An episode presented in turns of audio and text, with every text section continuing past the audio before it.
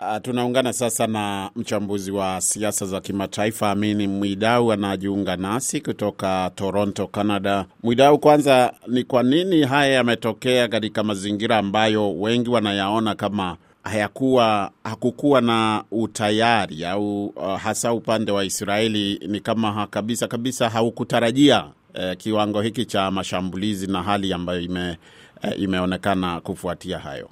Uh, nafikiri ni, ku, ni kuteleza kwa mitandao yao ya ya ya usalama katika katika miaka hii iliyo ya, ya hivi karibuni, na haswa kutokana na pengine imani waliokuwa nayo ya nguvu waliokuwa waweza wakathibiti ule u, u, ukaaji wa katika ardhi za za Palestine, na pia jambo lingine pia kwa upande mmoja pia inaweza kuwa ni uendelezi wa mipangilio ya juu zaidi kwa waasimu wao ambao ni ni chama cha cha Hamas na na na vyama vingine vya upinzani wa wa, wa ile occupation ya Israel kwenye Palestine ambao kwamba yaonekana wali, walifanya usiri mkubwa sana ambao kwamba haukuweza kutarajiwa na Israeli wala nchi nyingine yote ya kilimwengu ambayo kwamba ingeweza kupatia habari Israel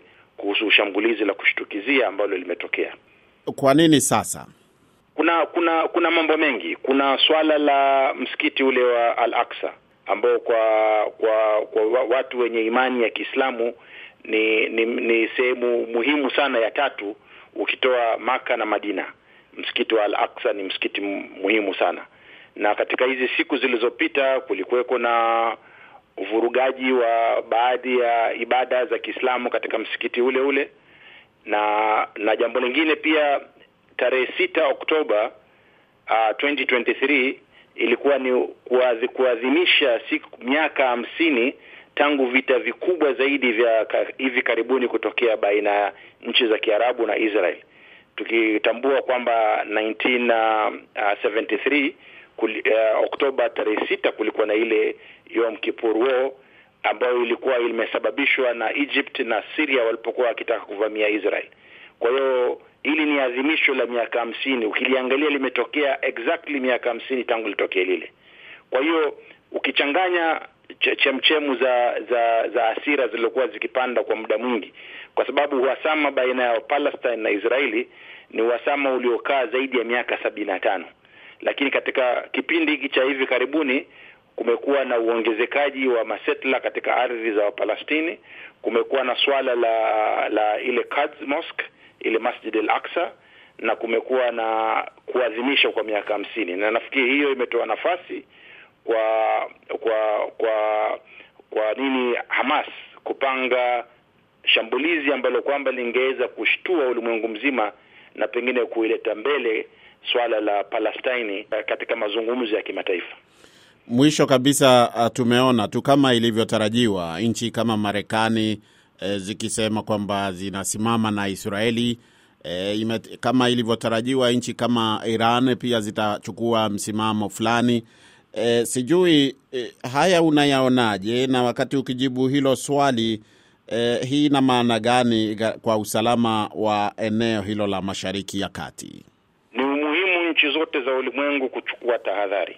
Matamshi mengi ya nchi ya magharibi yatokana na mikumbo ya kisiasa yao ya ndani, lakini tukiangalia katika magharibi ya kati, yani Middle East, swala la Palestine lisipoangaliwa kwa kwa kwa kwa, kwa hekma laweza likaleta shida kubwa sana, kwa sababu tukiangalia kwa mfano Israeli kwa upande wa juu huku kuna kuna Syria ambao wanapingana nao kwenye Golan Heights kuna sehemu nyingine ambayo kuna Hezbollah kwa upande wa Lebanon ambayo nchi yenyewe peke yake inalegalega. Alafu tukiangalia ndani ya nchi kuna kuna Islamic Jihad pamoja na na Hamas. Kwa hiyo hii isipokuweza kutulizwa na watu wakachukua utulivu na hekima kujaribu kusuluhisha, basi kuna uwezekano mkubwa ikavutwa Hezbollah, na Hezbollah itakapovutwa pia nayo weza ikaivuta Iran katika kuchangia katika masuala haya na vile vile kuna mikakati ya kujaribu kutafuta amani baina ya Israeli na nchi kama vile Saudi Arabia na zingine kama vile za United Arab Emirates. hayo yote yaweza yakavurugika ikiwa kutakuwa na kuendelea kwa kwa kwa kwa ushindani wa kisiasa na na, na wa kiusalama baina ya Israel na Hamas. Kwa hiyo kikubwa ni kwamba nchi zilizo tayari kujitokeza ku, kuunga mkono sehemu moja ama nyingine lazima zichukue tahadhari, na wote wawe ni watu wenye vichwa vilivyotulia na wajaribu ku, kuwasaidia hawa wahasimu wawili wajaribu kupunguza moto wa hivi vita vinavyoendelea.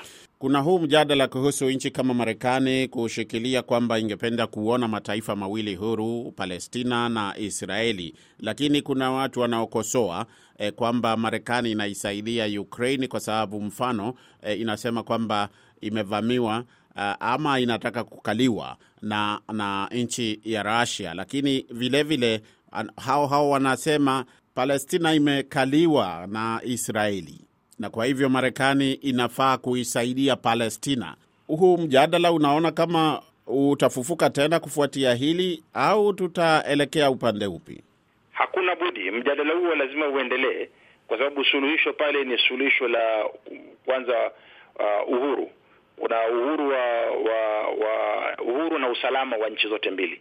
Uh, Israeli ipate usalama katika majirani wake na Palestine ipate sehemu yake ambayo itapata itakuwa watakuwa uhuru na watakuwa salama kutoka kwa wengine. Kwa hiyo pengine kutakuwa na msukumo wa kwamba wabadilishane ardhi, lakini kitu muhimu ni kwamba lazima yawe mataifa mawili ambayo kwamba yaweza yakaishi kama majirani kwa usalama, kwa sababu kama nchi moja kwa hivi sasa hali yao si nzuri.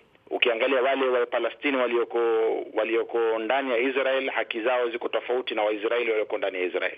Ukiangalia Wapalestina walioko Gaza, ile imekuwa ni kama jela iliyo iliyo iliyo wazi kwa zaidi ya miaka tangu tu miaka mwaka wa elfu mbili na saba. Kwa hiyo njia nyepesi, njia ambayo kwamba naona pengine ina matumaini ya kuleta usalama pale ni kwamba kuwe na mataifa mawili ambayo ni majirani walioko usalama na uhuru kila mmoja wao. Shukran sana Amini Mwidao kuzungumza na Sauti ya Amerika kwa leo. Asante ndugu BMJ.